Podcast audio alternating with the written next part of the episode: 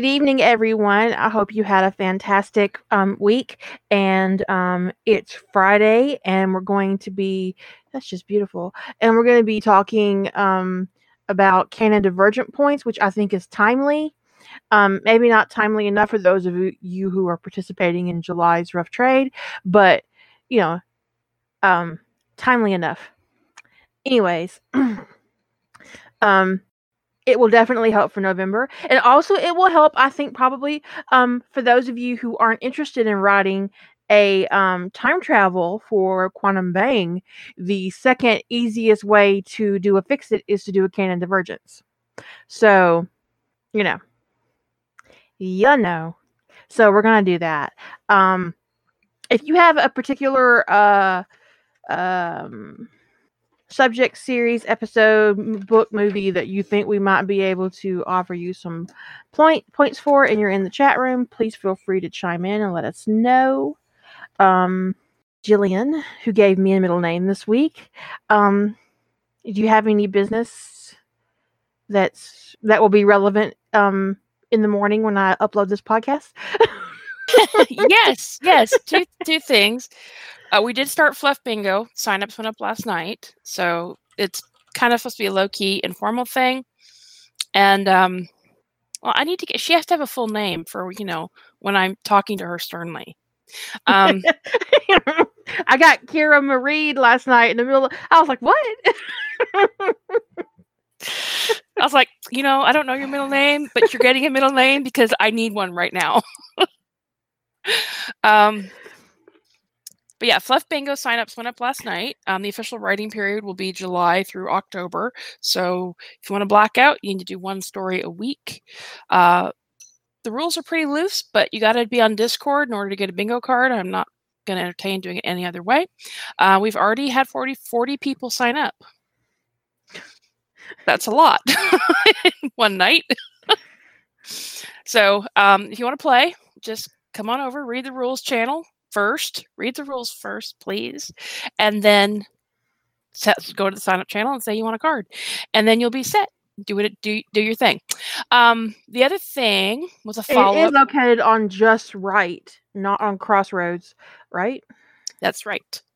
So make sure that you get on the right Discord server. And if you come onto Crossroads and you're lost and you can't figure out how to get to Just Right, just hit one of us up and we will set you up. That's right. Um, there's a whole separate category for Fluff Bingo because I will archive it when Fluff Bingo is over. So, um, yes, go to the right writing server. Uh, right.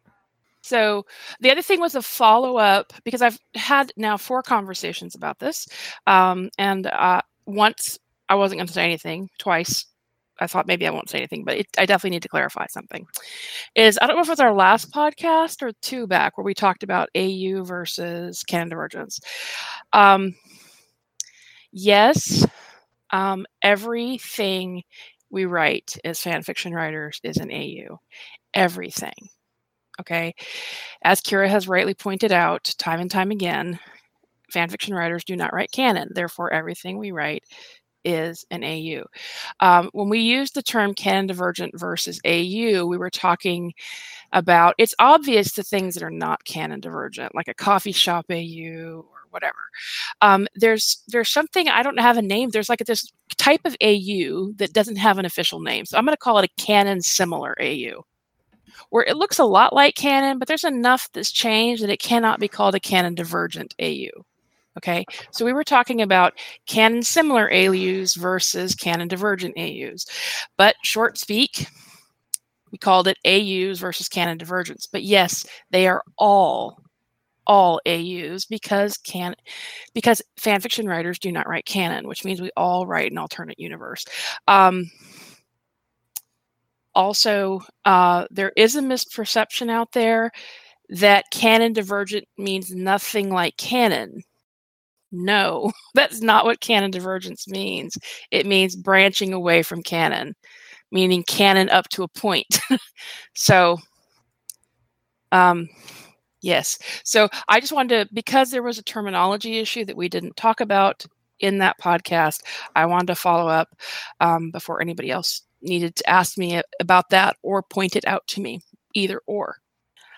it's not really canon adjacent. And you a lot of, a lot of times you see writers um, um, using the term canon compliant or canon compliant up to a point. Like I sometimes I see in Harry Potter, I'll see canon compliant and then a comma, you know, epilogue, what epilogue? like, okay, so they're canon compliant up to the point that Voldemort died. Um, and then we're we're we're diverging from that point. Gotcha. I get it.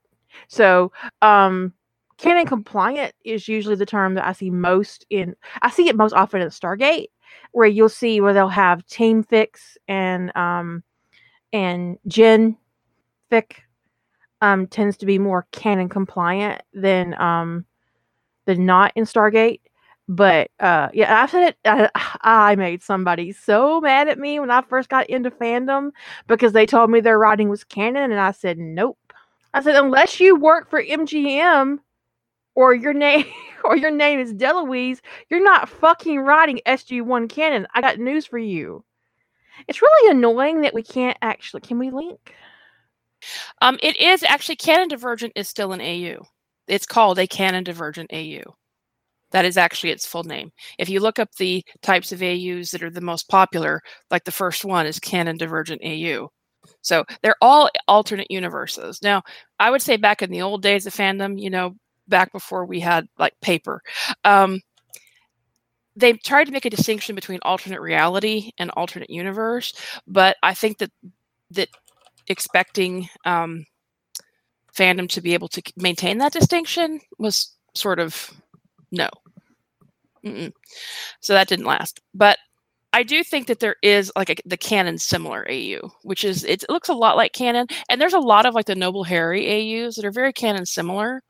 They keep a lot of the canon events. They're just fleshing out the world building in interesting ways, and in a lot of ways they feel like canon. I've even seen them called canon divergent, but they are not canon divergent because the world is too different but they are in their which makes them an right. alternate universe. Which in their which is what we what we were calling au but in in their way they're canon similar. But they are not canon divergent. So they're both aus for sure but um so there was just some confusion about isn't canon divergent in au i'm like yes of course it's an au but it was a matter of we were trying to make a distinction between this this amorphous thing that doesn't have a specific name that is very similar to canon, but it isn't actually keeping true to the canon events. Um, and then there's actual canon divergent. So Edie asked in the chat room, um, what would I call something like small magic? Um, small magic is a crossover. Um, it could be considered a fusion, um, but at its base, it's an alternate universe because uh, Tony, I'm not Tony, I got Tony Jones on the brain because I was hammering out ideas for my fluff bingo. Um, uh, Harry is when um his mother is sacrificed when Lily sacrifices herself, uh, and this happens off screen, um, and many years in the past. Uh, instead of activating the protection that happened for Harry in canon, her sacrifice combined with the previous sacrifice James made in the house activated a ritual that they created to send their son somewhere where he would be safe. And this ritual chose to drop Harry Potter literally into Gandalf the Grey's lap. Boom, baby. Broken pipe. Um, and in that, because of that divergent point, because of what they did, and also because of the fact that Lily did this because she was the heir of Pen, um, she was the heiress of Pendragon, and she knew her son would had the ability to be the magical king, and if her and James were both dead, their world was no longer safe for him. It wasn't enough to sacrifice her life to protect him. She had to sacrifice her life to to to change his circumstances so drastically that no one could get access to him while he was vulnerable and small. And um, so she sends him unknowingly uh, trusting in magic to send him to the place where he would be. She didn't pick out Middle Earth. Magic did that. Uh, so that is because of her background circumstances in small magic. It is an alternate universe. Those are not canon circumstances that I'm diverging from. In honesty, um, I am diverging from.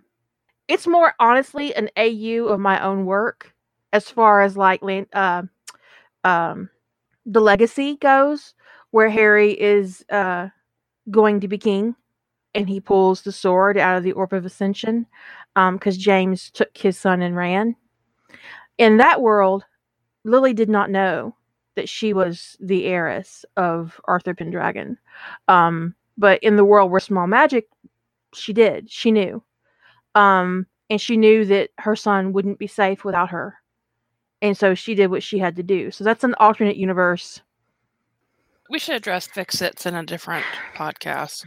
But there, but they're all the thing is i think the, the point about bringing this up is they're all aus it's just when we're talking about canon divergent is a very specific type of au and um well small magic is in that it's in that group that we don't really have a name for right? It is similar to can't but i consider it more of a fusion alternate reality I mean, it's it, once when you fuse when you that's that's one of the big issues there is when you fuse um, two epic worlds together, you you can't can and can't remain intact.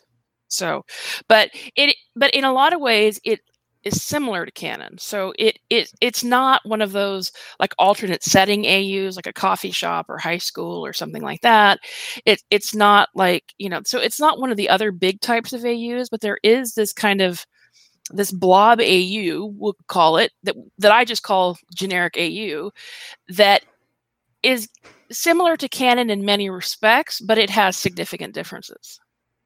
Um, and so therefore it can't be canon divergent which well, I definitely put my back into it when I was creating small magic. So yeah, I would say so. yeah. When you fuse something um, like small magic, it transcends canon divergence. So even if Harry's circumstances had been exactly the same until the moment Lily was sacrificed, or Lily sacrificed herself, um, and all the backstory was just the same, and then in that moment, instead of creating the protective wall she did between her and um, between her son and Voldemort, she used her magic to send him to another world. That um, still is um, such a su- it's such a dramatic shift from canon that it can't be considered. Yeah, canon, canon divergent. divergent. But I would argue, that devil's advocate here, I would uh-huh. argue that it could be canon divergent in Lord of the Rings universe, except the story is primarily about Harry. So right. therefore, it doesn't matter, and that's where it matters what your focus is. So when people kind of get into nitpicking um, or getting really pedantic about those kind of details, because well, is it canon divergent for the Lord of the Rings universe? Yes, but it's Harry's story, so what difference does it make? For Harry, Harry's your central focus it is not canon divergent for him. It's an alternate universe. And and the whole as she talked and Kira talked the other night about how the um the whole noble Harry thing in, intrinsically makes anything she does with that trope in AU. We could even call it a noble Harry AU if it makes people feel better about having having a name on it. Yeah, Harry is on an alternate version of Earth, so it's literally an alternate universe. but it's also a fusion. And the thing about fusions is that when you fuse something big like um, Lord of the Rings into Harry Potter, uh, you create a circumstance um, where maintaining canon canon is is very very very very very difficult. Um, even in even in his world, when when when Harry is um, on Earth, his Earth, um, and he deals with um, the Diverger um, whom are called goblins on that world. Um, that is a um, that, that's a alternate universe point that I created. Um, because they don't have that kind of uh, history in canon. the uh, the goblins are not the same. I mean, I'm not using Harry Potter's goblins in Small Magic. I basically replaced the goblins in Harry Potter with dwarves from um, Lord of the Rings, and then gave them a, na- a, a new name And then made them hot. and made them hot. well, no, I didn't make them hot. Richard Armitage made them hot. Well, you cast a bunch of like very hot goblins. Well, I'm just when- saying.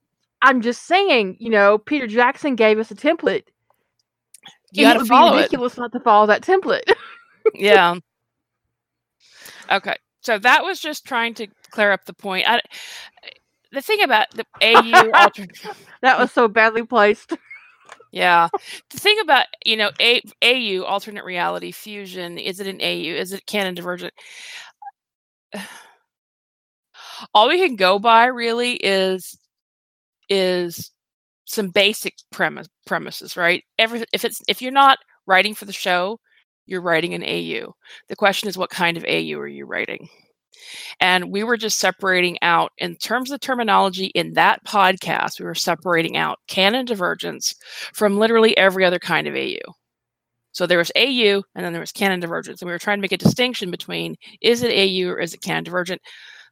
But at the end of the day, of course, canon divergence is also an AU. And we certainly never meant to imply otherwise. Otherwise, we would be, you know, smoking that that stuff as we boarded that train with people who think that they can write canon compliant stuff. And no, just not interested.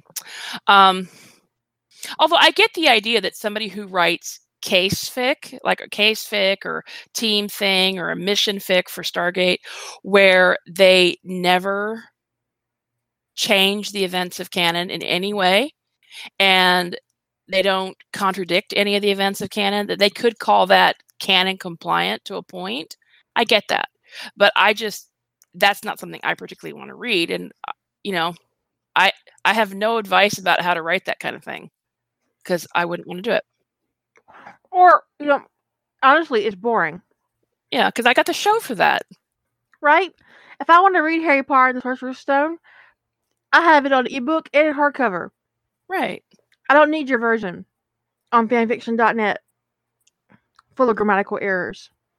I mean, I have read some really interesting case fics in, in NCIS. I, mean, I honestly think sometimes fan fiction writers, uh, on occasion, put together a more logically consistent bit of police procedure than the show did. But that, in its own way, makes it not canon compliant.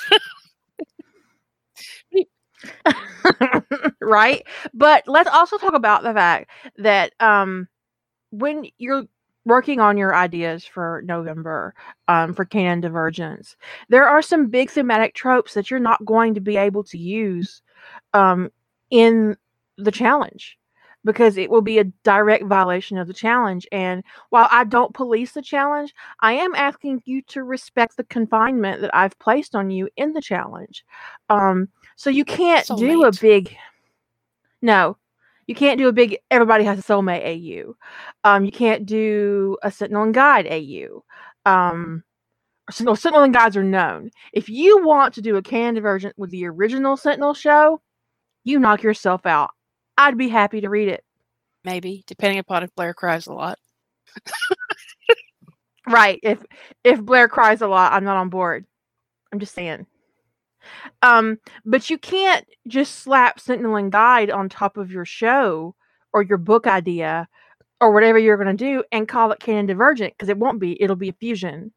Um, and you will have fused your way right out of canon divergence because if Sentinel and Guides are known, then your canon universe does not exist. And therefore, you cannot diverge from canon. Now, we did talk about something very specific a couple of weeks ago, or maybe it was a month ago, maybe it was two months ago. it was probably this year, Probably. where we talked about a very specific um, circumstance where, like, uh, for instance, if Jim and Blair went on the expedition and um, he woke up another Sentinel, uh, that would be considered canon divergent. If your character comes online as a sentinel and sentinel guides are not known and you do an awakening fic where you wake up a whole bunch of sentinels in a world where they never existed before um which is ambitious as fuck for november i don't recommend it. I mean i wouldn't do it. I've been we did the math i've been writing a while I don't want to do that math again because the because the infant's in the room, and I don't want to hear her talk about how young she is again. Um, but uh, I've been writing for a while. Let's put it this way, and I would not write a Sentinel Awakening fic. No, and I would in need November. probably 150k to tell the first story um, of that, and I just it's not. I'm trying not to get into projects more than 100k in November anymore. Um, I think my minimum would be hundred k. Yeah, so 100, the minimum. 150 is what I think I need to get the Um, first story out. And the only way you could do it uh, to me and not have it be long, um, for you know, for me, is you got to do a big time skip. But a big time skip outside of the prologue, I mean, you could do a big time skip from prologue to chapter one, but unless you're doing a lot of big time skips, a single big time skip, you know, that is just you know, like you've done 20k and then you do a gigantic time skip, that feels like you should have written two stories in which case he doesn't really qualify. So, you know. Anyway, um, I mean, you got to think about politics. You got to think about social ramifications of of a. You got to think about the systems that would be stressed. You got the medical systems. You've got the emergency systems. You've got people coming online with empathic gifts. If you go that route with the Fanon, you've got Sentinels coming online with advanced senses that they cannot control. And if this is a mass awakening with absolutely no foundation for care, hundreds of maybe even thousands of people would die. They would go into shock. They would have feral episodes and get put down by cops because they wouldn't know what was happening. They wouldn't know how to handle them. A mass onlining it, it is a nightmare. You got you got to look at your ripples. Having a single sentinel come online, Yeah. is doable, but having the sentinel and guide kind of burst out of the closet that's like that that's an undertaking that i would not plot under 500k you're absolutely right lady holder. And it would be a series of books. And i sure as hell wouldn't start book one in november. Well, and honestly, I mean, I one of the reasons why I wouldn't do it is because to me, it's not really any fundamentally any different than um, in terms of ramifications uh, of as a psychic AU that I already started, and that went dark on me so quick. it's like, it got really dark i mean that's the first time i've ever backed out of a beta yeah, it was it it, it, it, it got it got it, it was going a bad place. Um, and I, I No, I mean, you know, um, I think it's important that you know, uh, to to protect yourself w- w- when you're working as um a critique partner or beta or you're bouncing ideas with somebody. If their idea makes you uncomfortable, you need to be able to tell it, you know, say it to them. And if you feel like you can't say it to them, yeah, yeah, um i understand what you meant but it's, a, it's an important point to make anyway. If you feel like you can't tell them that their idea is is making you uncomfortable then you're not in a good situation anyway. You're not in a good relationship and you don't need to be in it.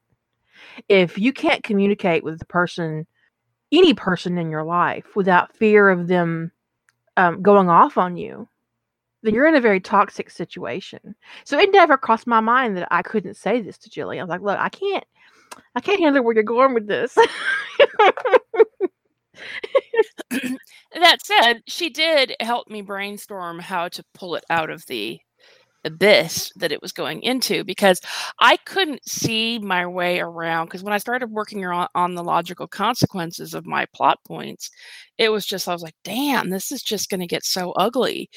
Um, because my plot didn't match up. I mean, my plot document was a lot fluffier than the what what what, the lot the ripples where, where the ripples were taking me okay so um so Kira read to a point and she's like, I just can't. she's just said, this is just too much for me. And uh, I said, yeah, it's too much for me too. What I'm kind of stalled out on it. But, you know, so even though I don't think she'll, you know, even if I finish it, I'm, you know, I'm really clear she's not going to read it, which is totally fine. I totally respect her boundaries around that. Um, but she did help me figure out how to, you know, pull it up out of the abyss and keep it from being as uh, going as ugly as it was feeling like it was going to go. So, you know, but you gotta be careful with your ripples, and um, sometimes being true to your ripples can can be um, dangerous. Yeah, and that and I'm I try to stay true to where the ripple effect will take me, even if it and when it contradicts my plot, it tells me there's something I hadn't thought about. So um, that's when I kind of pause and go, I'm having a problem, and that's when I asked Kira to alpha read it, and she kind of got to a point and went, I this is really pushing my buttons.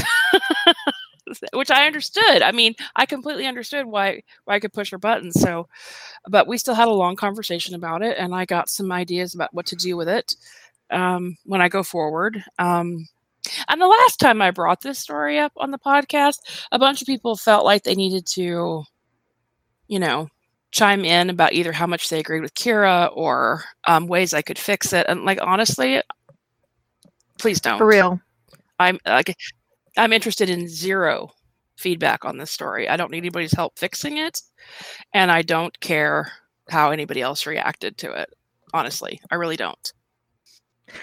but you know, honestly, on a for real note, because um, Julie and I have a very similar process, um, bouncing ideas off of each other comes really naturally to us. Um, and you and you'll see it in plot drifts. Um, that we have a you know we have a very similar rhythm even though i think that um, narratively speaking we have a different style um, but on a procedure level um, we, we kind of put stories together in a similar fashion um, so if i'm going to ask for plot advice i have a select group of people that i go to for different things so i don't want strangers people i don't know in my process yeah and you know, when my when my story is turning into a dumpster fire, Kira's one of the people that I go to because I trust her to be honest about is it the dumpster fire? I think it is, and and sometimes um, it's not what she thinks it is is the problem. something else, yeah, something else. Um, but the problem with you know sometimes me talking to people who I don't have that confidence with or that trust with is they just encourage me to keep doing what I'm doing which is like not good. Not ever. It's not what, I, when I'm asking for help. The last thing I ever want to hear. Actually, it's weird. You'd think people think that you want to be validated, right?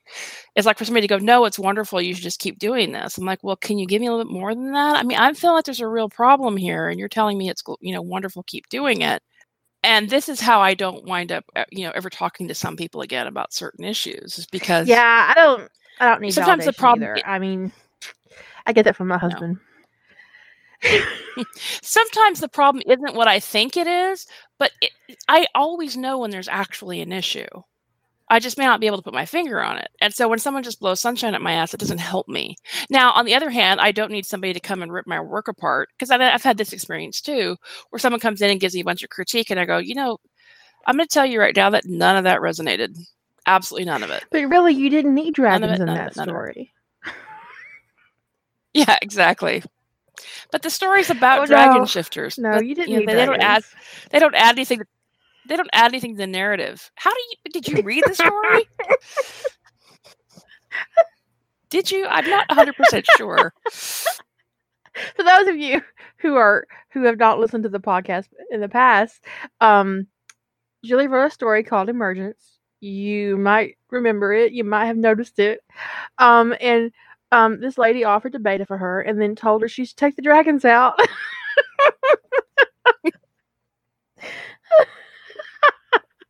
and this was after it had been on rough trade. So the lady knew what she was getting. Yeah. Yeah, take just take those dragons out. I was like, well, she also that wasn't the only thing. It wasn't said, a surprise you know. dragon. um, I, I'm like, it makes them what if they're not going to be dragons? What are they going to be? I agree, Soy, but anything is improved with dragons. Um, except maybe summer heat. um, anyway, so yeah, so that was kind of a tangent. Um, but but yeah, if you if you've if you've read if you I I did put intuitive on EAD because a lot of people had I well honestly because I wasn't certain if I was ever going to get back to it and some people had read parts of it and I was like I put parts of it up for because it was part of the Extreme Big Bang. And so I put part of it up for their Evil Author Day preview. And so I got asked a lot about whatever happened to it. And I decided, I'm like, this is one of those cases of where I don't know if I'm ever going to come back to the story because I had a really hard time with where the, the place I, I got to in my head on that story. And I was like, well, this is a, EAD is a prime candidate for, for, for putting this up for EAD. So, you know, um, if you enjoy it, it's there for you to enjoy. If you don't enjoy it, don't read it. And I don't need to hear any more about it. But it is, it to me, having been through that experience, is exactly why I would not do a mass sentinel onlining. I wouldn't do it. I wouldn't do it. I wouldn't do it. I've already been down that path. I didn't enjoy it. It's, in, I mean, it was, in, it's intense. Um, and there are so many ugly paths you can go down um, with government regulation, with slavery, with um, um, uh, lots of people dying, rioting. I mean, you know, here's the thing. In reality, someone who is mentally distraught in today's society is more likely to be killed by a cop than helped by a cop. And if you imagine, you can imagine the level of mental trauma that would not only be com- coming to these people, but if you go with fanon, guys would be projecting it. So not only would they be going ape shit, they could be driving people around them who are not sentinels and guides ape shit too, because they have no ability whatsoever to control their gifts, because there is no- nothing, there is nothing there. There's no education system in place. There is no legislation in place to protect them. They have nothing. And it would be unrealistic to have a whole bunch of people come online and not address that. Uh, the legal and health ramifications alone would give me nightmares. I mean, there's ways you can mitigate it. Um, and if anybody ever wanted to write an AU like that, you know, we could talk about mitigating eh, things I didn't take into account when I wrote what I did. You know, hindsight's 2020 kind of things. There's things you can do to mitigate things going dark on you. Um, which is not this part this is not this podcast, but um if you want to go down that kind of path where you want to explore some realistic consequences, now I think in intuitive, I actually kind of, sh- despite the fact how dark it got on me, I actually think I stayed pretty middle of the road in terms of consequences. I actually had the world bouncing back from it fairly well, even if they were trying to suppress the rights of psychics, right? Even if they were, even with that kind of oppression going on, um, there were still some sort of rudimentary protections in place for them, and it was not perfect, but I, that's why I think it. Could, I went kind of middle of the road with it because it could have been really ugly. They could have been like mass killings. So, um, and in reality, there probably would have been. Yeah. So I kind of, even though it went someplace kind of dark or darker than I wanted to write, I um, think that I stayed, you know, toward the middle to the lighter side of the consequences, as opposed to going full on reality. Um, but like I said, there's there's things you can do to kind of mitigate that kind of th- how dark those ripples get, and um, you just have to be aware that it will go there, and and do your foreshadowing and set up your backstory and and set up your events. And in some ways, to some people, that that mitigation is going to come off as contrived. But that's okay if you're trying not to write that kind of borderline dystopian story. Um, you're and you want to still write that mass sentinel onlining or whatever. Um, even mass soulmate thing, like soulmates suddenly popping up all over the world, would be a nightmare because it would it, it would grind the world to a halt. Yeah. Um, how do you go to war with someone if the potential for your child's soulmate is living in that country? How do you go on the battlefield and take the life of somebody else's soulmate? How do you wake up? You wake up one day and there's a mark on your wrist or on your arm or something, and it's not the mark of the person you're in bed with. And you've what? been married to and had children with somebody else's soulmate while somebody else has yours. And what if their their soulmate, the soulmate of the person you love the most in the world, is someone you know? If it's your best friend or your sister. In um a story I wrote with your heart on your sleeve, um, when Tony, um, when Thor's hammer fell, it broke an enchantment on Earth that unleashed soulmate magic, and soulmates uh, find each other by touching each other, and they get soul marks after they touch. Well, Tony was determined not to have a soulmate, so he stopped touching everybody, especially after Pepper found her soulmate in Phil Coulson, and she, he was like you know, you're still my girlfriend. no, I got two. I got you and him. and he wasn't going to do that. He just wasn't interested. So he didn't let anybody touch him except for, you know, Phil and Pepper because they were, you know, soulmates to each other. So he was safe with them. Um, but it would be, I mean, if you think about somebody like Tony Stark, who's who's got a whole lot of money and he's very famous and he's very attractive and he's heroic as fuck and you're like everybody would want to touch him It'd be a nightmare. on the off chance that he that they might be his soulmate. It's you know And and the soulmate AU, the sudden suddenly everybody's got a soulmate thing, is it, it's like the kind, fluffy, gentle version of this kind of traumatic world change.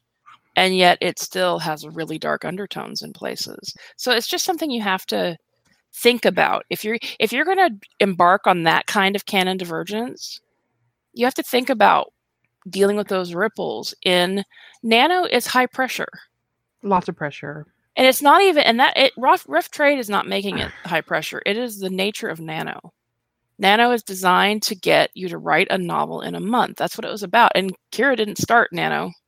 No, she just made it better.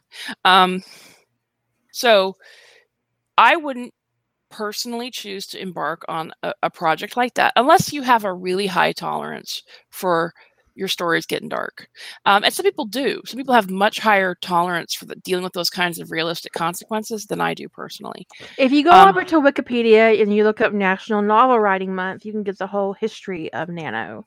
But it er- it started in san francisco in what 1990 i want to say 92 and it was in the summer. It was a summer challenge, and I forget why they moved it to November. But I'm still not on board with it. No, because why did they do? I mean, it started in the U.S. Couldn't they be a little bit more respectful of the biggest family holiday of the year? Um, Someone earlier in the chat room called us plotting triples. oh, it started in 1991, 1999. I don't know why I thought it was 91 or 92, but it started in 1999 in San Francisco. Um, in July, yeah. And there were 21 people, and now people all around the world do it. But it is designed to be a um, high intensity challenge. There are people who do blogs. You know, they do they do video blogs the whole month about trying to get their novel written and how much it's stressing them out and how freaked out they are.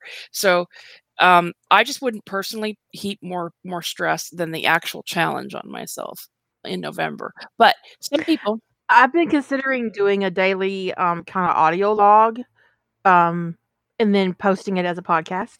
oh, that could be fun. But if now you may have a higher tolerance for dark consequences in stories, in which case you might be fine with that kind of thing. But that's not something that I I always get a little I feel like the rug's been pulled out from underneath me when my ripples go places that are darker than I expected. Now, someone said up earlier in the chat room that this is a time when she wishes she wasn't a pantser because she'd have walked right into November with a plot hole. So apparently, one of us burst her bubble about her idea during our talk about that. So sorry, but also you're welcome. because you wouldn't have wanted to have that epiphany on March on November 15th, right? but um also um while I encourage plotting, plotting, plotting, plotting, plotting, I encourage it. I would never expect someone who is it natural to that process to adopt that process. Um, always, I would encourage you to be the writer you are, the writer that you want to be, not the writer someone else wants you to be. Would it be my preference that you were all plotters? Yes, I'd be very comfortable with that. But that's not that's arrogant and unrealistic. Because creativity can't be boxed up and and treated that way. Because it create it fosters a very ugly environment. Lady hunter you don't give me hives. Sometimes you make my left eyebrow twitch though. you give me hives. No, I'm sorry. Actually, it's like literally everything but you that gives me hives. um, now, one of the things, though, I will say one of the things that I run into. No, the right eyebrow is reserved for my husband. She got the left. I only have a left eyebrow twitch. Yeah. Um, one of the things about I will say about pantsers, though, um, is that there are there are strategies for mitigating the problems that pantsers run into. And I would say about 80% of the pantsers that I've worked with in my years writing, um, which is almost double what Margaret has been alive. Okay. I'm just getting it out there. um, so she doesn't have to bring it up again. uh, is most of them are not willing to do any of those things, which I don't know what to do with that. Okay, honestly, I don't know because that that's not that's a matter of if your if your creativity is if you're creative around and that's your creative style is to be a pantser, but you're still not willing to put any discipline onto your craft. It doesn't have to be a plot, right? But no discipline at all. I really don't know what to say. I have nothing.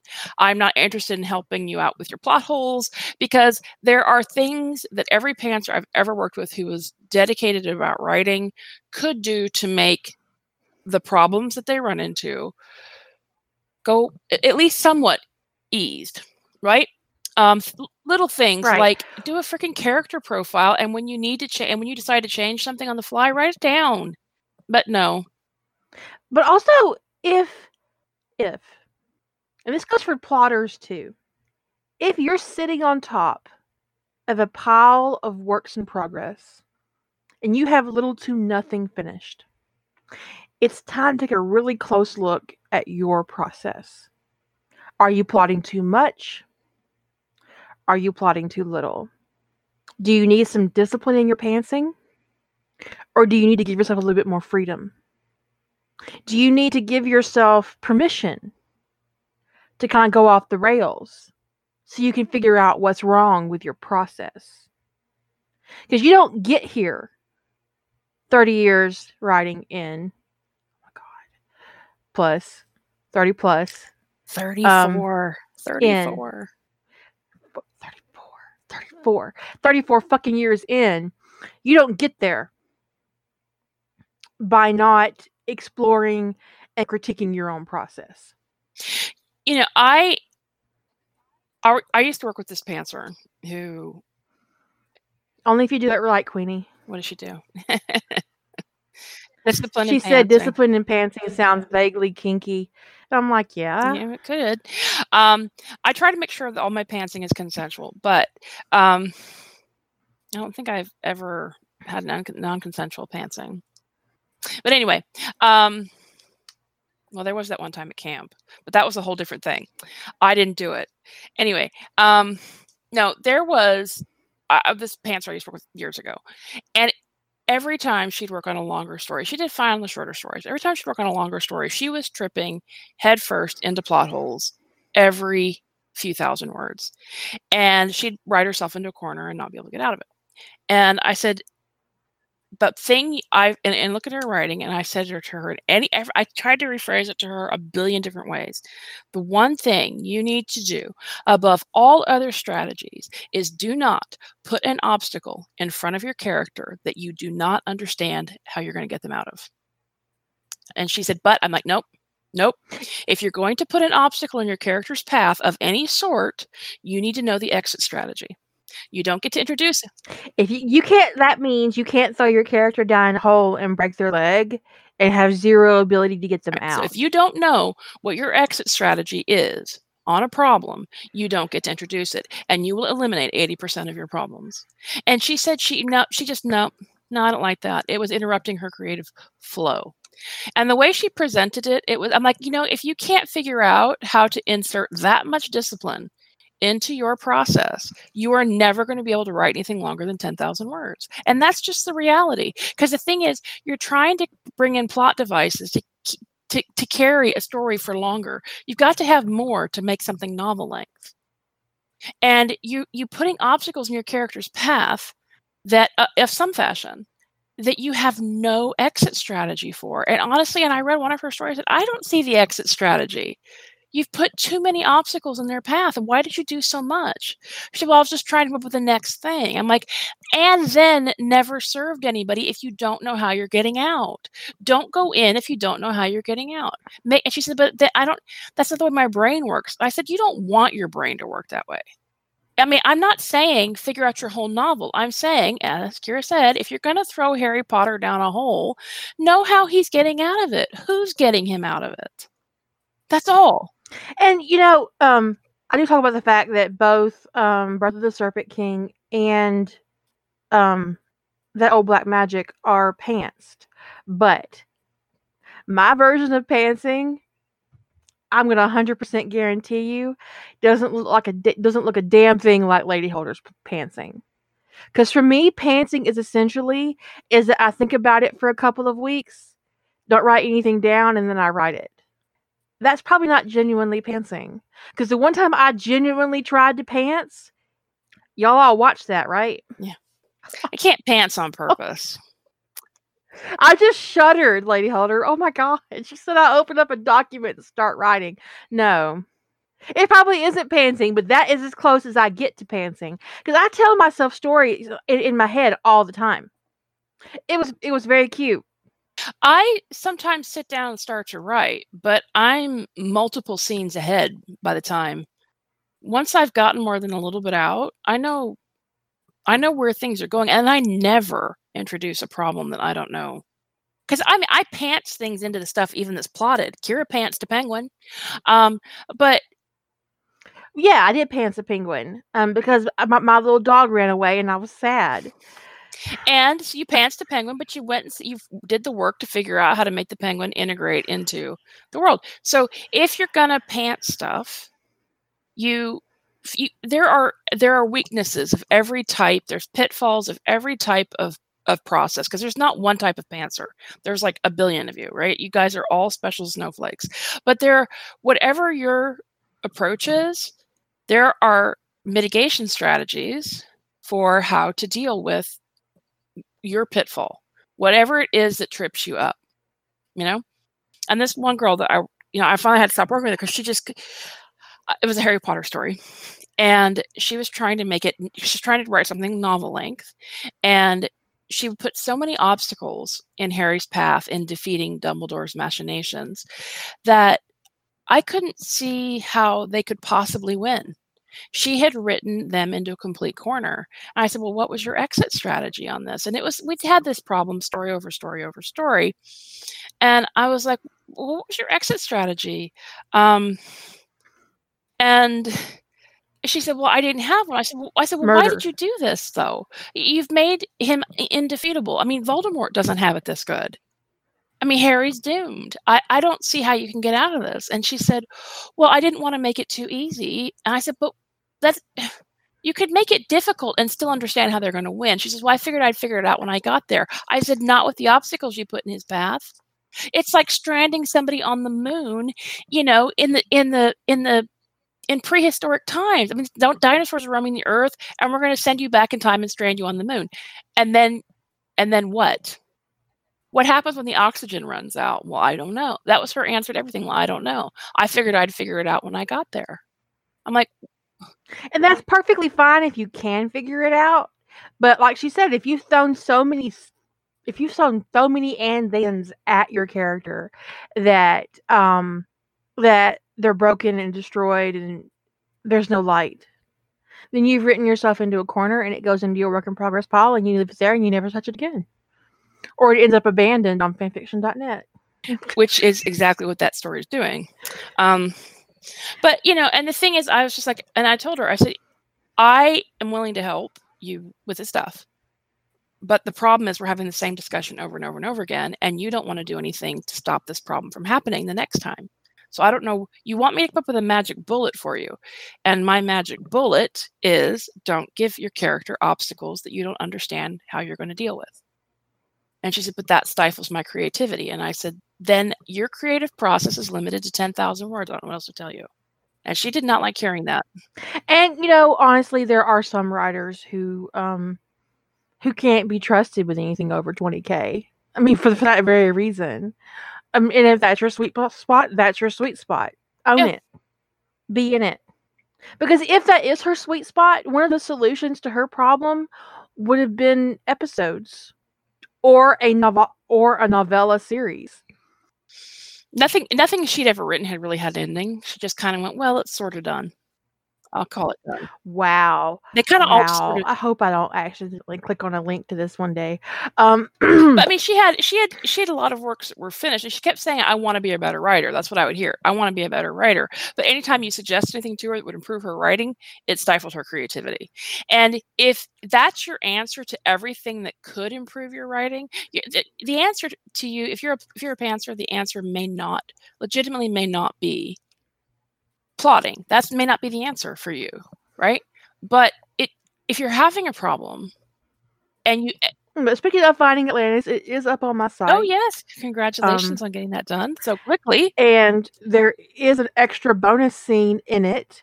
Um, for those of you who have not um, gone over to read it, um, you get to meet Avery a little earlier than in the version that um, was on Rough Trade. Um, I had to give Avery a little backstory. I had to introduce him, a, little, you know, because I pantsed him in during the challenge because I was upset and sad about my dog. Of course, you know, for those of you who don't know, I did get my dog back. I had to go get him out of puppy jail. Um, prison changed him though. Being in the big house, it, it did him wrong. Oh, I'm serious though. It did change him. He's he's not quite the same dog. I mean, just four days in um in the pound, uh, did some psychological damage to him. I mean, he's um he's uh food aggressive when he, when he never was before. Uh not with me. Um and but he doesn't like um Kronos to be anywhere near him when he eats. And he hides his food. He has a blanket in his crate and he hides food under it. And also I think also part of the problem is is that he might have had issues um with the staff. He's at he, he he's very well trained. Um but when they took me back to get him, um the person in charge of the kennel said that uh, he was kind of avoidant of the staff. And I was like, Did you make eye contact with him? And he was like, No. And I was like, He said, Why? I said, Because he's deaf. So if he couldn't see you, he couldn't anticipate what you wanted. I've been over the last year and a half teaching him a whole bunch. Now, see, when he's a puppy, I taught him hand commands as well as audio together, which was a very good idea, and I highly recommend it because the dog we had before him had gone deaf, and I wanted him to have the ability to know what I wanted communication wise, and so um, I showed the man, you know, and I got I got his attention, and I showed him all the commands that he could do. Um, with with my hand signals. He was like, "Sorry, buddy, I did you wrong," because he thought that he needed uh training, and he kept trying to put him in um, puppy training so that he'd be more adoptable. Um, but he never responded to them. they didn't know what to do with him. And I was like, yeah, he he slowly over the last year and a half gone deaf. They also thought he was five years younger than he actually is. Um, because he recently turned 14 and they thought he was nine. And I was like, no, he's 14. And he was like, well, you've taken really great care of your dog. I would never have thought he was that age. Um, so, yeah, I mean, if you got a dog, please teach them hand signals when they're young so that you'll have that available to you when they get older. It's really helpful. I think also because he is deaf, um, he didn't get the um, comfort he would have gotten from being able to hear the people in the facility. Does that make Mhm. sense? So, but anyway, he's not the same. That poor poor baby. He's the one that ran away. Yeah, Just saying. I mean, his unexpected journey had an unexpected end. But um, puppy. it hasn't stopped him from trolling Kronos, trying to eat his fireflies. No, my my my dog Kronos. He's a Siberian Husky. He he likes to try to make friends with fireflies. Unfortunately, one of Jack's favorite snacks in the whole world is fireflies. Um, and so he'll let Kronos kind of follow one around the yard, and like you know, have it land on his nose, and he'll he gets to have a favorite one, and then Jack will eat it. Yeah, he's a troll. And then Kronos cries. he gets really upset. it is kind of mean, but he's a Jack Russell Terrier, and his name really isn't Jack. That's just his name in fandom. Um, and he uh, terriers are not uh, necessarily um, really nice um, personality wise. Uh, they're um, they're very standoffish. Uh, they're a little arrogant. They can be aggressive. Um, they usually only have one person, um, and they have a lot of dignity. And if you uh, if you kind of if you if you violate their dignity, they are not forgiving. I mean, Kronos, you can smack his nose for doing something you know terrible. Like he tried to bite the knife I had in my hand. I mean, he was just you know playing with me, and I smacked his nose because it's dangerous, right? And he cried for like five seconds, and then he was like trying to press up against my leg again. If I had done that to Jack, he'd have went his bed and wouldn't talk to me for a year. Just saying. there's there's a difference. Of course, I say smack, um, I'm, but more like me, like I popped him with my finger. My husband says I'm ridiculous because I, you know, I just don't, I don't believe in, you know, I'm very light-handed with the discipline. Let's put it that way. I don't. He's definitely a rodent hunter. You would not believe the amount of holes I've got in my backyard. So, canon divergent points. Um, Jillian. Well, um, this is a little bit um, tangential to um, a question that was asked about how you know your what your insertion point is, and um, I always start at the moment uh, pretty close to when things are about to change. Not right at the moment of change because that can be jarring right? I mean sometimes i mean maybe like once i've i've written a story where literally i drop you down in the middle of the thing that's changing. Um but normally it's like right before right? I'm giving you the scene or so. Right before there's the pivotal shift that's going to change the direction of the story. And and when it comes to doing something canon divergent it's really important to it also depends on who your pov character is too right? So in november um my plan um is to start it at one point you know can't where, where canon's diverging for one character. But it actually diverged a little the way i have it written up right now it actually diverges a little bit prior to that for the other character. And um but it they don't they aren't crossing streams at that point in the story so they don't it, it doesn't there's no like ripple there's no ripple there. Um so it's like canon is diverging for tony and steve at slightly different points in the story but at that point uh, leading up to winter soldier they don't aren't having any contact because this is post iron man 3 and and so um the critical so i look at what's the critical thing that's changing and the critical thing that's changing is the thing that's going to change for steve which is i don't want to get too much into my plot for november because this is we did talk about up to this point that steve sees bucky recognizes him and wonders if shield knew that's our plot thing, right?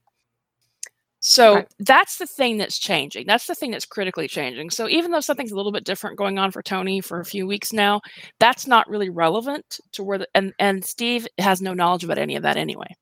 So that point of divergence will come up later, but it's not relevant because Steve doesn't even know, and it's not relevant in the in the trajectory of the story um, overall. The arc of Steve being disenfranchised with Shield. So the question then becomes where to start that, where to start that um, that thing, and do you drop him down? Do you, do you start the story like right at the moment he's in, he's fighting with the Winter Soldier on the street? You could, um, because the actual moment of change is when he realizes that Shield has been lying to him. Uh, do you start? You could even start actually right in that case. There's a case to be made of starting it right after that he's coming to grips with the fact that he's just seen Bucky and not go through the whole fight, right? So, what is it that's changed? What is causing your divergence? And what where where is it optimal for you to position the start of your story versus what's changing? Um, typically, I think when it comes to canon divergence, it's best to see it on screen, right? It's best to see the canon divergence point as opposed to starting after. But that's the you know I'm gonna start it. I'm gonna start my story um on the street after the fight. yeah that's that's my plan right now too. I already have the scene kind of mapped out in my head. Mm-hmm. Um, I can see it. I can picture it like a movie. It's really. I'm really pleased with it because I really like that about when when I have a really solid moment like that in my head. I feel really good about the writing going in. Like I'm, yeah, I'm there. I'm ready to go. Um, July 1st, we're going to be doing two canon divergence. Oh, I am anyway.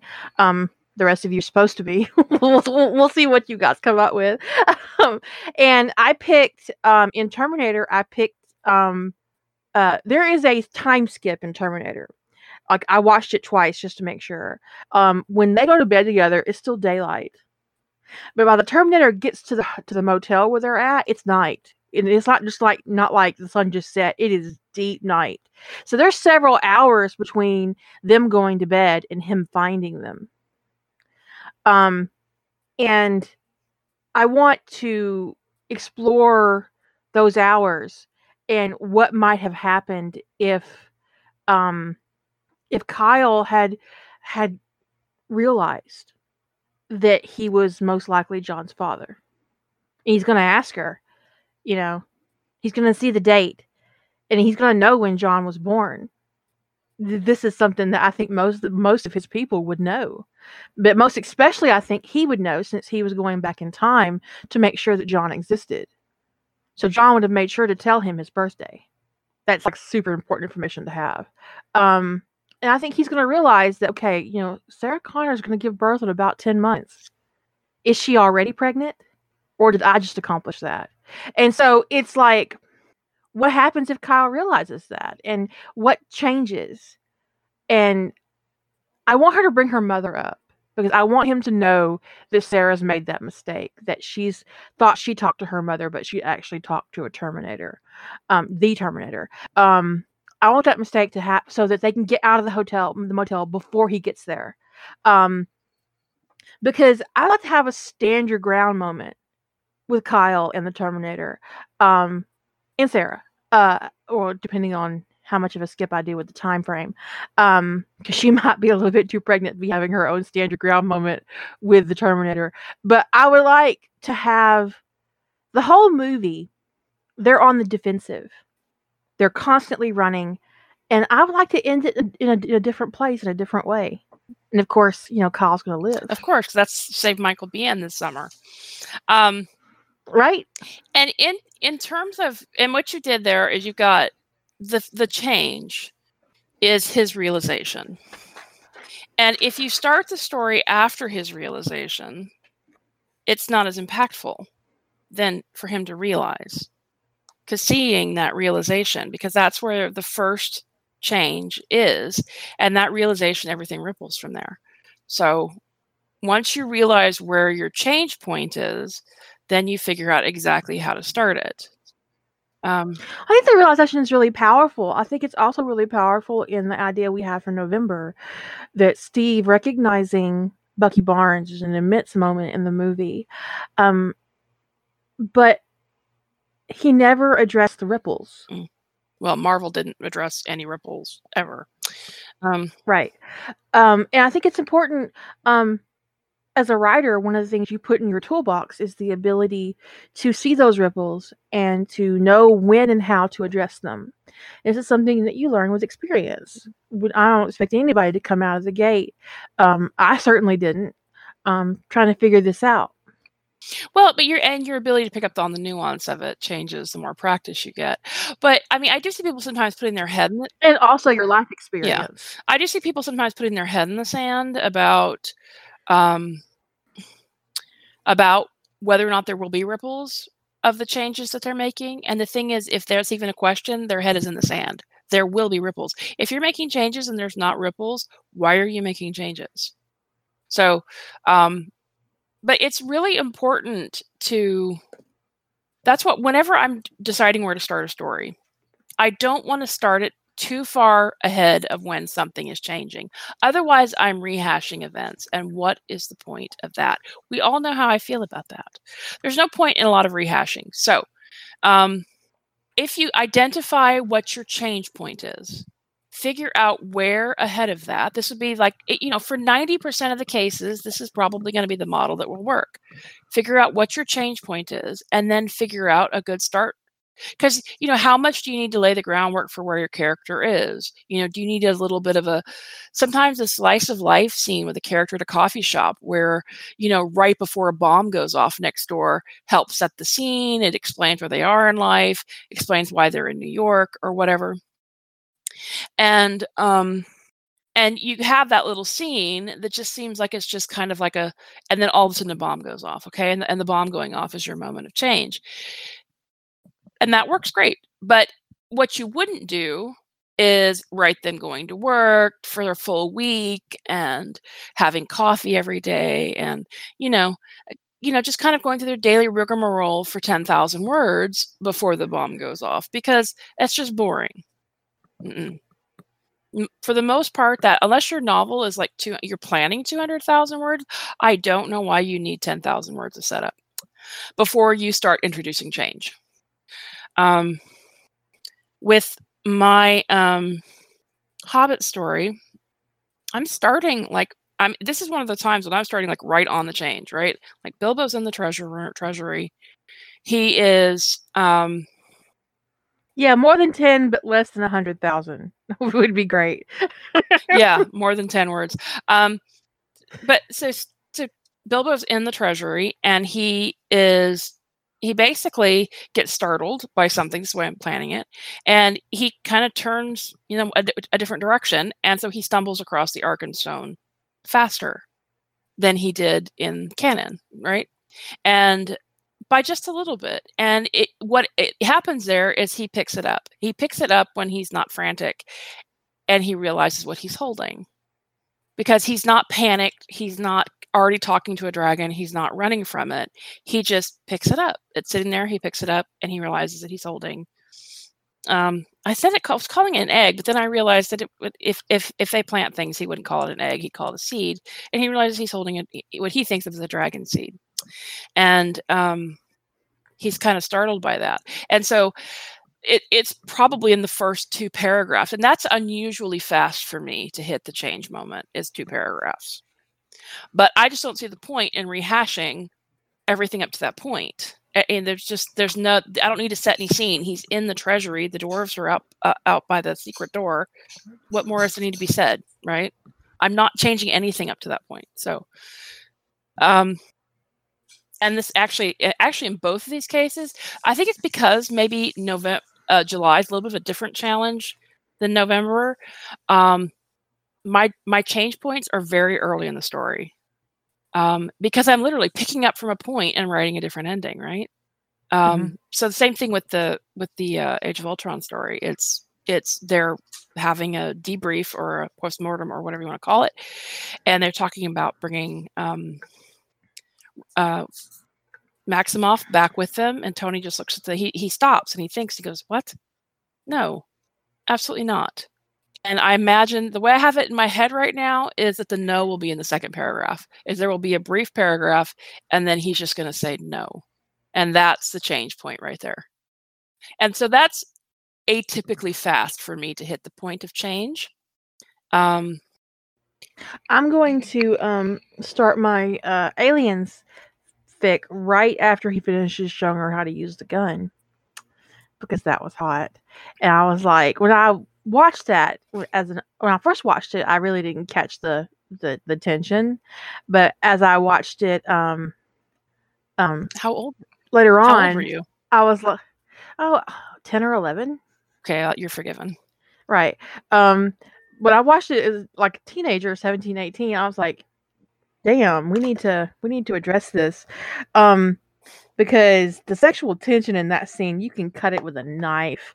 And I'm thinking to myself, why is she taking a nap with the kid when she could be getting laid by the colonial marine? They could die tomorrow. Why isn't she getting laid? I'm just asking myself this question. And I've been asking myself that question for a decade. I mean, you know, I dropped my pen and now I can't find it. This is a nightmare. I can't even. She does need to sort out her pri- priorities. I'm just saying. Yeah, her her priorities were mucked up. Who needs a nap when that's on tap, right? Speaking of, uh, for those of you who listen to the podcast, you might have um, heard a podcast where we talked about Eli's emo blog, um, and how funny that would be. Well, Queenie is writing it on AO3, and it is funnier than we thought it would be. And we thought it would be hilarious. I almost peed my pants. It, oh my it, god! It's it's great. It's great.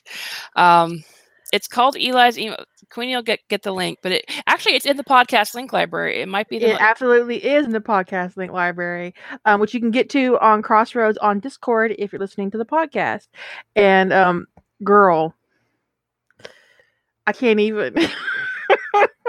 so my advice to you is don't drink while you're reading this and go pee before you start because seriously, I I couldn't. yeah. I so you can't. can, but if you- if you're not on um if you're not on um Discord, and why aren't you on Discord? We have so much fun. Right? Um, but if you're not, it really is. That's what it's called. Eli's emo blog. That's the title. And I'm pretty sure if you Google, if you search that for that, you're not going to get anything else. But I'm double checking. Yeah, that's all you get. If you search for Eli's emo blog um, on AO3, there is one result. Subscribe. to- And it is hilarious. And for those of you who didn't listen to that podcast, it we had a podcast where we were talking about um I don't even remember how Eli's emo blog came out. Eli David's um obsession uh with Gibbs. And it and it took a turn. It did take a turn. that's, that's all I can say. It, it took a turn. And I don't, I think, I don't remember. uh, was Queenie? Were you the one who mentioned Eli's emo blog in the chat room? It was you. Okay, so that's why you picked it up. I couldn't remember if you mentioned it or if somebody else mentioned it, but as soon as Eli's emo blog rolled across the screen, we just started cracking up because um, him being an emo blogger about his feeling for Gibbs over the years, and uh, yeah, so it was. We talked about it for a few minutes on the podcast, just joking about it, and then all of a sudden, she puts a link up. It's hilarious and kind of creepy because it's entirely one sided. Um We think we don't know. we think. Yeah. I mean, he knows a lot about what's going on in Gibbs' pants. I'm just saying. So it, it, it may not be entirely one sided. I I had to take a break over that beautiful cock thing. I have to say, I had to take a break and hold my head and go pee because I could not. I was just like, I am 100% done. I can't believe you. Kudos. I can't remember what what it was that I honestly forget which podcast it was. It might have been the one previous to this one. the last one, um, which would be. Oh, I found my pen. It was down. It was down by my mouse. It barely fell at all. It was the plot drift about Tony getting his own team. So. I, I, okay. Eli, Eli blogging about his man pain. It was. It was the first chapter was great. It was the second chapter where I totally lost it. And early on, Eli blogs, "My beloved man bear has been taken in by a shameless hussy." That's the start. That's like the start of the second chapter. My beloved man bear. I had to take a break. I had to take a break. That was like it. You know, Melody. It honestly depends. I mean, in the right circumstances, it could actually be canon and compliant. If it is entirely one sided and all in Eli's head, and Gibbs never recognized all in Eli's head, and Gibbs never realizes the big boner that Eli David has for him, then I would say it's compliant. It's that it, that it is canon compliant. But if he is in fact sending Eli um, Eli dick pics, um, then it probably is not canon compliant because I'm not sure Gibbs would Gibbs would to take a selfie of his dick and send it over his phone to Mossad. Um, to Mossad. I mean, we don't know that. He could have been telling, you know, Mossad to suck his dick. Well, that's but, true. I took it that's the wrong more, way. that's more plausible. Like like Sadra says, we can't prove that Eli didn't have an emo blog. So, you know, you could look at it as canon compliant. Queenie is the authority on the e- emo blog, and she says Gibbs does not send dick pics to Eli. So we'll just have to take her word for it. Okay, Sahara. I shall look at it after the podcast. I'll look at your email. Um, but uh, so insertion points um that have nothing to do with Gibbs Dick. Um, so I don't know. Give me a movie and I'll pick a point. Um, give you a movie. Mm-hmm. I haven't seen Good Omens. And it's not a movie, is it? No. Avengers, the the the first Avengers, Divergent Point. There are a couple, and it depends on. Um, I have a couple of headcanon MCU divergent points, and one of them is in the Avengers. That um, what would have happened if um, and now that we know for a fact that Loki was under the control of the scepter, um, what would have happened if they had destroyed the scepter? What if when they got the scepter, what if the Hulk destroyed it in his in his rampage? Well, that's not true because the the um the stones can be destroyed. They're destroyed in the MCU. Well, that's why they have to go back. But they're time. destroyed by the power of the other stones. That's it. But that, but also, Wanda destroys the Mind Stone, so we know the Mind Stone can be destroyed. But she's using the power of the Mind Stone because they talked to they. It's a they talk, but in the comic book canon, the stones can be destroyed, which because they are which destroyed. actually is to me uh, makes no sense. This is the this is the force that created the universe, and you're gonna what hit it with a hammer? I don't think so. It, it, actually doesn't make a lot of sense to me that they can be destroyed by anything. Actually, doesn't make a lot of sense to me that they can be destroyed at all. But at least I thought that it was somewhat plausible that the power of the stones could destroy the stones. But I'm not even sure I believe they're actually destroyed. But one thing I would say is that I don't think they would have participated in their own destruction. I, I agree, which is why the, the uh, nothing they did. I, I kind of I saw what they were trying to do with Wanda and the Mind Stone, like they have the same harmonics or whatever um, because her powers came from the mind stone but the thing is she should not have been po- more powerful than the thing that gave her her power. So i just it should have been a i just give and take kind of situation i just don't think i think fundamentally that t- my head canon is that if the sto- stones appear destroyed that they've just hidden themselves that's my head canon. But I actually wasn't talking about the stone itself. I was talking about the scepter. Right, the scepter. What if the scepter is destroyed? Yeah, because I do think the scepter is um, completely. People conflate the. Um, I know what you meant, but I don't know why we went off talking about the mind about the structure of the stones. But anyway, this people can the mind stone is in the right. scepter, and Loki is using the scepter to control people. It, people conflate the stone. If the scepter and the mind stone it conflate the stones with their packaging. It's like um, the tesseract and the space stone actually are not the same thing. It's the tesseract is is is a weaponized version of the space stone. It's a, it's a weaponized casing for Right. a big old battery. And the scepter was I actually think the scepter was a way of harnessing a malicious intent. channeling, A malicious intent. channeling, Yeah. funneling. A- And specifically Um, Thanos' but- intent. If the scepter is destroyed and the Mind Stone is revealed, what happens? If the scepter is destroyed, does that break Thanos' ability to control Loki? Yeah, I would think so. Does he come loose from that? See, it's it's my head canon that the scepter is what is channeling that that what the scepter does is um it uses the power of the mind stone to enforce Thanos' will. Yeah. So I think that Thor would absolutely recognize um what's inside the scepter if it's Mhm. broken. But by the time the scepter would be broken, Thor would have been separated from the other Avengers because Loki pitched him off the um off the helicarrier. Now my divergence point for that would be a little bit later. Um I mean, if Tony like when Loki's trying to and she and he hits that and he hit and he touches the arc reactor instead of the skin he expected. Um if Tony responded by knocking the scepter out of his hand, that wouldn't do much of anything. He'd still be face to face with a frost giant. Um and not really have the physical ability to protect himself, but he has the suit. So what if he the suit came back to him like it did when he was thrown out the window um, and he hits the s- scepter with a with his repulsor it destroys the scepter and reveals the mind stone see I, yeah, I wouldn't do it then because of the portal. They need the scepter to shut the portal down. Um without having to blow up the top of the Stark Tower.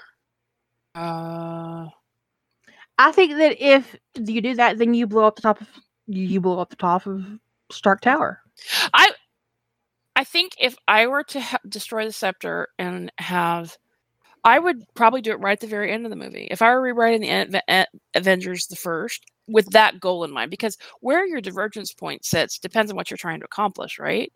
So if your Mhm. thing you're trying to fix is that literally nobody noticed, if that's the problem you're trying to fix, is that literally nobody noticed that Loki's eyes were the wrong color and that he was being controlled by s- some out otherworldly force there are multiple places in canon you could do it. You could do it on the helicarrier. Thor could just notice when he's talking to his brother that his car has eyes with the wrong color.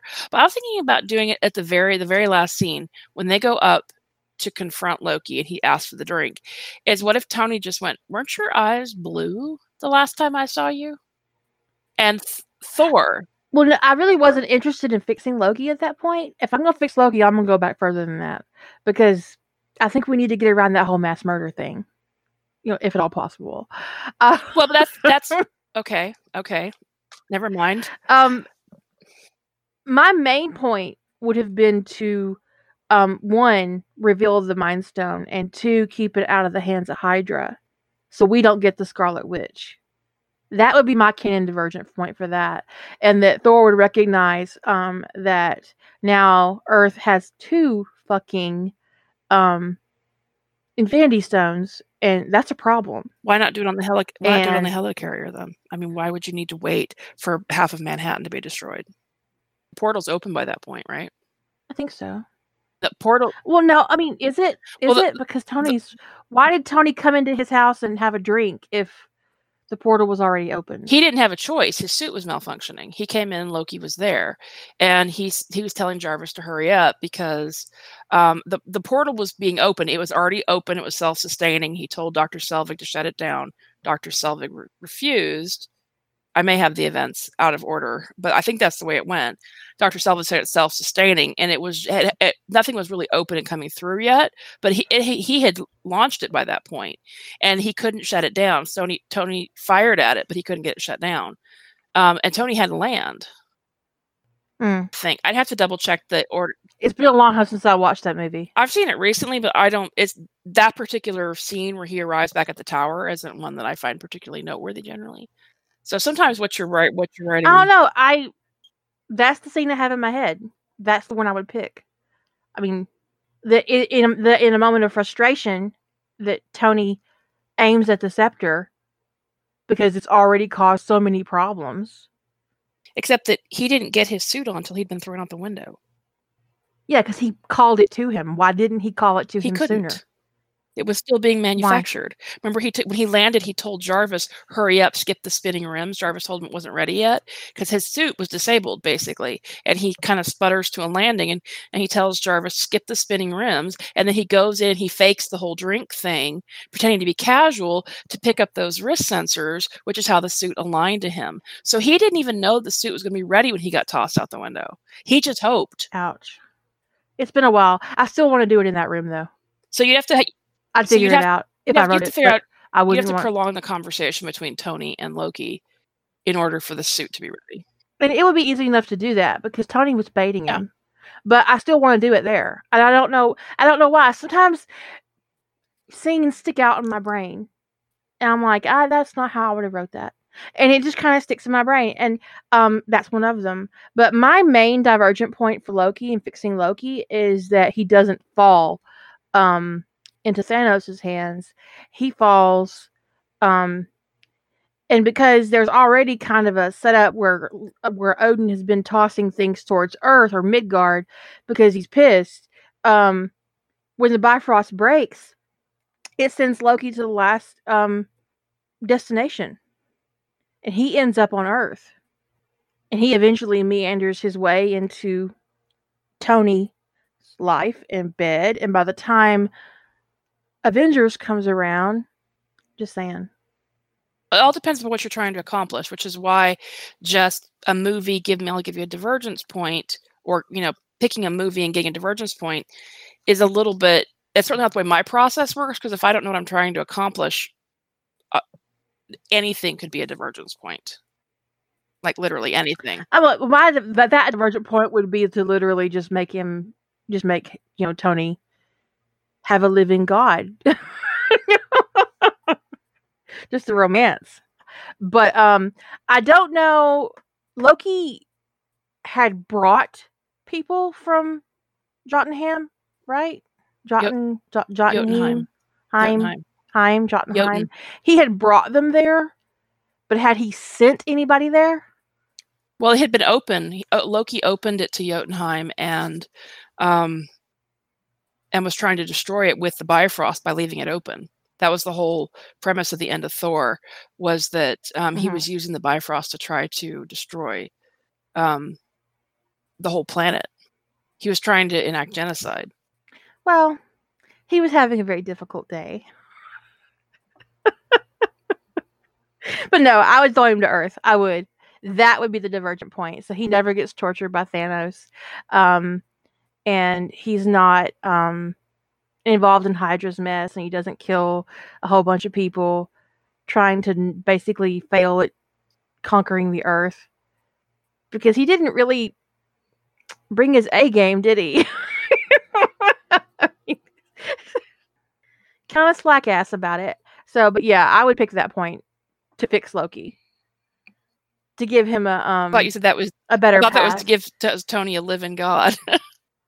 well, yeah, that too. I mean, if uh, yeah, it's a fix after a after fashion. fashion. Well, I mean, like I said, if He if I don't if I don't have a an agenda, I don't just like I'm just not gonna randomly pick a divergent point and go. I'll just go from here. That's not the way my brain's wired. So I have to have something that I want to accomplish in order to pick a point to diverge. It's one of the reasons why picking a movie was a little bit difficult for me was because just picking a couple movies I like and trying to find a divergence point, that's not really what my process is. So um, I had to spend quite a lot of time on on the whole thing. It's like, what would I be interested in writing about? What would I want to accomplish? And then figure out the best divergent point to to accomplish that goal. I pick my divergent points based on emotion. Okay. That that's something I just realized about myself that I that I pick my moments based on um emotional content. And when Loki and Thor are at the end of the Bifrost and he's trying to keep Loki from falling and he's so desperate for it. In you know, despite what Loki did, he's still so desperate to keep his brother from falling. And Loki lets go. And that letting go is um it stuck with me that, he that he gave up. This actually would take place after Iron Man two, because Thor Thor's hammer lands in um, Nevada uh, during the last part of Iron Man. New 2. Mexico. And yeah, the the last scene, the after credit scene, is Phil pulling up to the crater. Um, it is New Mexico. Um, he's pulling up to the crater in um, or New Mexico, whatever. Uh, desert state. Insert desert state. yeah, he's pulling up to the crater in the in the after credit scene, and Thor's hammer is down in the crater. So th- the events of Thor d- start immediately after Iron Man two. So um, Loki wouldn't be on planet for the, for the events of Iron Man two if your divergence point is the end of Thor. And that was that was that was a comment for the chat room for those who listen to the podcast. That was not that was not Takira. Right. Because I know that Loki would and Loki probably would recognize Natasha's um duplicity. Whether he would know what it meant or not is up for, for is, is up for debate d- depending on how long he'd been on Earth. But if you look at the events of Iron Man 2 and the events of Thor, um, the opening of Thor, the, the, the hammer gets tossed to Earth like in the first what 15 minutes of the movie, first 10 minutes of the movie. Mm, Yeah, somewhere in there. Well, I mean, they no, it's probably first. It's somewhere in the first half hour because maybe twenty minutes. I don't, somewhere in there because it, they have to go through that whole big coronation that doesn't happen. The the the the frost giants who invade but get killed, which is interrupts the coronation. Then Thor um, deciding to go to Jotunheim and start a battle. The whole fight there. Odin coming and getting them. And That then that's at least twenty minutes, I think. punishment. 20 minutes, yeah. Um, but yeah, they do all kind of happen in the same week. It's, they call it Nick Fury's big week, I think. Um, but there is potentially some overlap. The after credit scene. The thing is, when when Tony is trying to figure out his element at the end of Iron Man Two, um, which is like like three quarters of the way through, um, Phil is with him, and Phil gets called away to New Mexico. So there is probably some overlap between the end of Thor, I mean the beginning of Thor, and the um, end of Iron Man 2. But it, it doesn't change the fact that the events of Iron Man 2 still wrap up before Thor wraps up. There may be some overlap, but definitely Thor, you know, it, it's Iron Man 2 and then Thor. But if you wanted to write an alternate universe, you could put Loki on Earth before before the events of Thor. If you want to write a canon divergent, you have to put him you have to take him out of play somewhere during the movie and drop him elsewhere. And that would be canon divergent. Um but if you want him to be there for the events of Iron Man 2, then Loki needs to have arrived on Earth um, before Iron Man 2 even starts. And that could be canon divergent for Iron Man 2 as long as nothing, nobody that Tony has ever had any interaction with has interacted with Loki and been affected by Loki. If there are ripples that affect Tony's life to Loki being on Earth, then it's not canon divergent anymore. No, no, it'd be AU. So you can't have Loki on Earth and is Tony's lover. That doesn't work. Um, Well, you could do it, but it wouldn't be canon divergent. yeah, It would just be a hot, sexy alternate universe, and I'm not mad. go for it, but it won't work for November. Um, no. Uh, Harry Harry Potter points. Um, uh, all of them. we actually have a plot drift for this, but I'm gonna bring it up, and then maybe we'll do a plot drift later in the year for it. Is that what if Moody rec- you know Moody, this super powerful, very experienced magical cop, or or rescued himself Or just didn't get caught, you know. that- right? One of the two. I mean, you know, okay, say he got caught unaware, you know, caught off guard. It could, it could happen to the best of us. But that he spent a whole year in that trunk? Really?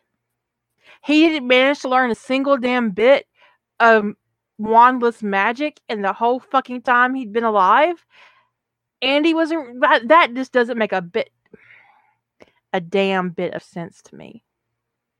Except we know he's not under the drought of living death because um, when Barty Crouch opens the trunk, Moody's awake. He's plucking samples off him on on the damn regular for his polyjuice potion. And never like trying to overpower Barty or nothing. It's just, yeah, it doesn't make a whole lot of sense that he just was living down there. I mean, he's down there for a whole fucking year. And it's been established in canon that magical people have magical hair. It's used in polyjuice. It has magical residue in it. It's used in wands, even though it's a Veela hair. I it's I still think that he could have made a temporary wand out of his own damn hair and something in the trunk that would have been enough to to get out or something. I don't know. Even wandless magic seems like he might have learned a trick or two in his time. He's supposed to be smart. He's supposed to be um, very experienced as an R R or, and yet he's in this whole he's in this damn trunk for ten months or is it eleven months? And I think well, a long damn time. Do we know? do we even know exactly when he was kidnapped? I think there's a there, there's a mention that Moody caused a disturbance with his trash cans, and that's the um probably the point where he was kidnapped and replaced by Bart by Barty because Barty didn't know the trash cans were um booby trapped or they activated the tr- the the cans to distract Moody and and took him at that point.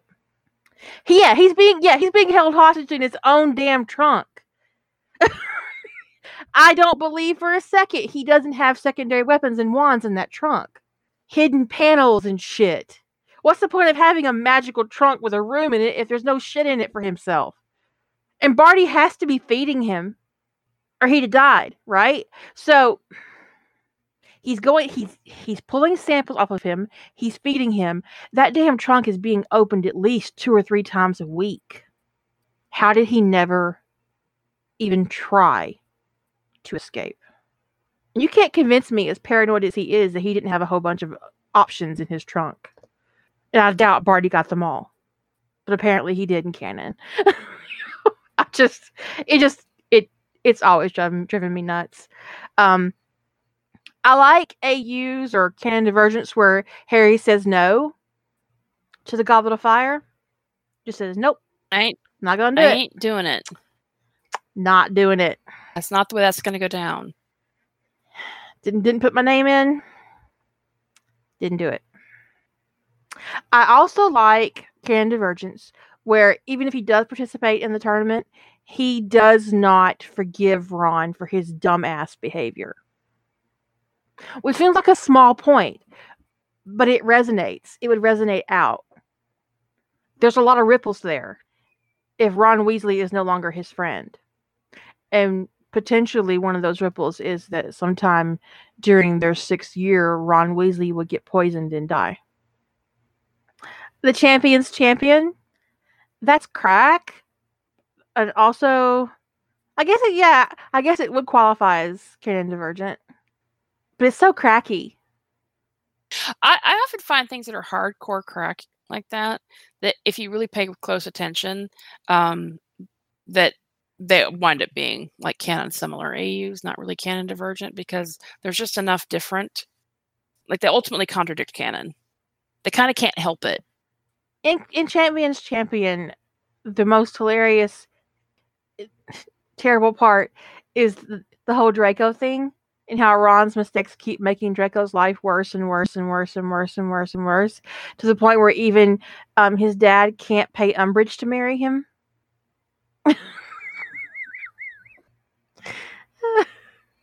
Just saying. It, it was terrible, but also priceless. But it is um because Ron and her, um, because Harry and Hermione get, end up together, it can't be considered canon compliant because um, that doesn't happen in canon. Of course, Ron being in the tournament doesn't happen either. So it, it's it's not that one in particular is is really too far gone to even be canon adjacent. I don't even know what canon adjacent is. Me neither. Someone kept using it in the chat room. I'm like, well, it's like close to canon, but not quite the amount of dick jokes in that in that story is stunning. They kind of leaned into that whole that whole dick joke thing. Polish your wand. I mean, I think in the end of that movie in that movie in the end of that isn't isn't this the same story where Ron ends up in um St. Mungo's thinking he's Harry Potter? Like he's like permanently driven insane. And he thinks and he actually killed Voldemort with his farts because it corrupted the potion in the cemetery. Yeah, yeah. I mean, it, it goes completely out there. It's like it's out on Jupiter. funny though, very funny. So, which insertion point would you pick for Avengers? Um, well, depending on what I was trying to do, I would use the one I mentioned if I was trying to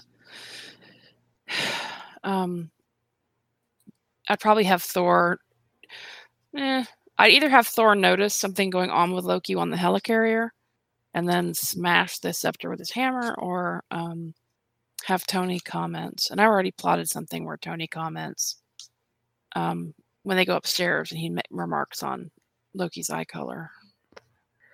It does seem like a Thor thing to do. That if he thought the scepter was controlling his brother, that he would seek to destroy it immediately. I, I don't think he'd even question. He wouldn't give them a chance to mess with it. He would just grab it and smash his hammer into it. And then the Mind Stone would be revealed, and that would be pretty epic. TW, Teen Wolf. Um, well, I uh, time and time again I've picked the end of season two, um, and I guess eh, for a couple reasons. I actually I think my next project in Teen Wolf I would choose to diverge at the end of. Um, um, well, no, because I honestly that scene on the mountainside with Thor, Tony, and Steve. Uh, I think well, a it was dark, and it's like it's. I don't think that you were even if he noticed something, he he wasn't. There's not really an opportunity there to insert a moment of change because once Iron Man tackled him off that ledge, nothing was going to change until they got to the helicarrier.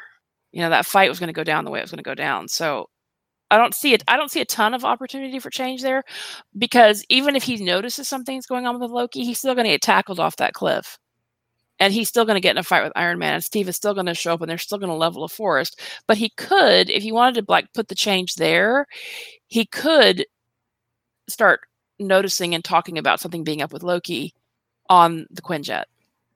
Um, okay, what was this? Teen Wolf. Um, so I've done Teen Wolf the end of season two over and over, um, and it's because I do not.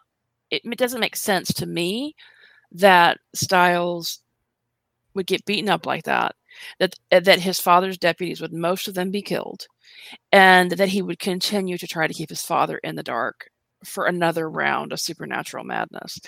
Um, it seems reckless and um, thoughtless. It, it doesn't. It it either makes him incredibly mentally unhealthy, or which is possible, that he would continue to be so dogged about keeping his father in the dark through you know i mean there was this what they thought was a serial killer killing people in groups of threes the Darach in season 3a and he still didn't talk to his dad. So I just the events between Stiles getting kidnapped and beaten up, and it, it's a fairly short period of time um, between the deputies being killed.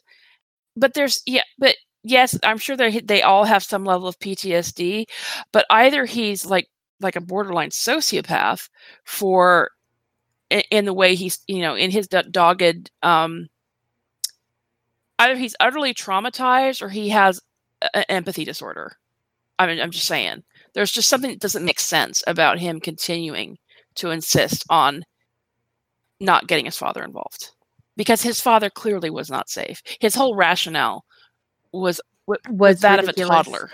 Um, I think at that point, like when hit, like it is a miracle that his dad survived, and it wasn't one of the people killed. Right.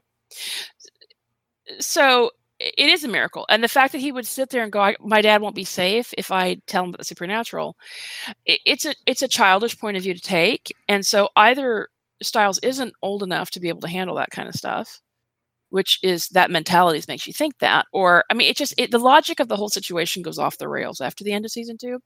So i've kind of and I, I think i've put my my flag you know planted my flag there on the end of season two because i could not get my brain around going any further Um, and I, am like, I can't. I don't. I don't see. I don't see Noah letting it go that his son was abducted and beaten up. I don't see um, Stiles being this truly self-deluded, um, a bit deluded about about his father's safety, and that being ignorant is keeping his father safe. I just don't see it. But I actually think that I would my next venture into Teen Wolf, I'm hoping, will be to diverge at the end of season one or before the end of season one, because I would like to write a story that doesn't see a bunch of kids setting a man on fire who was nearly burned to death.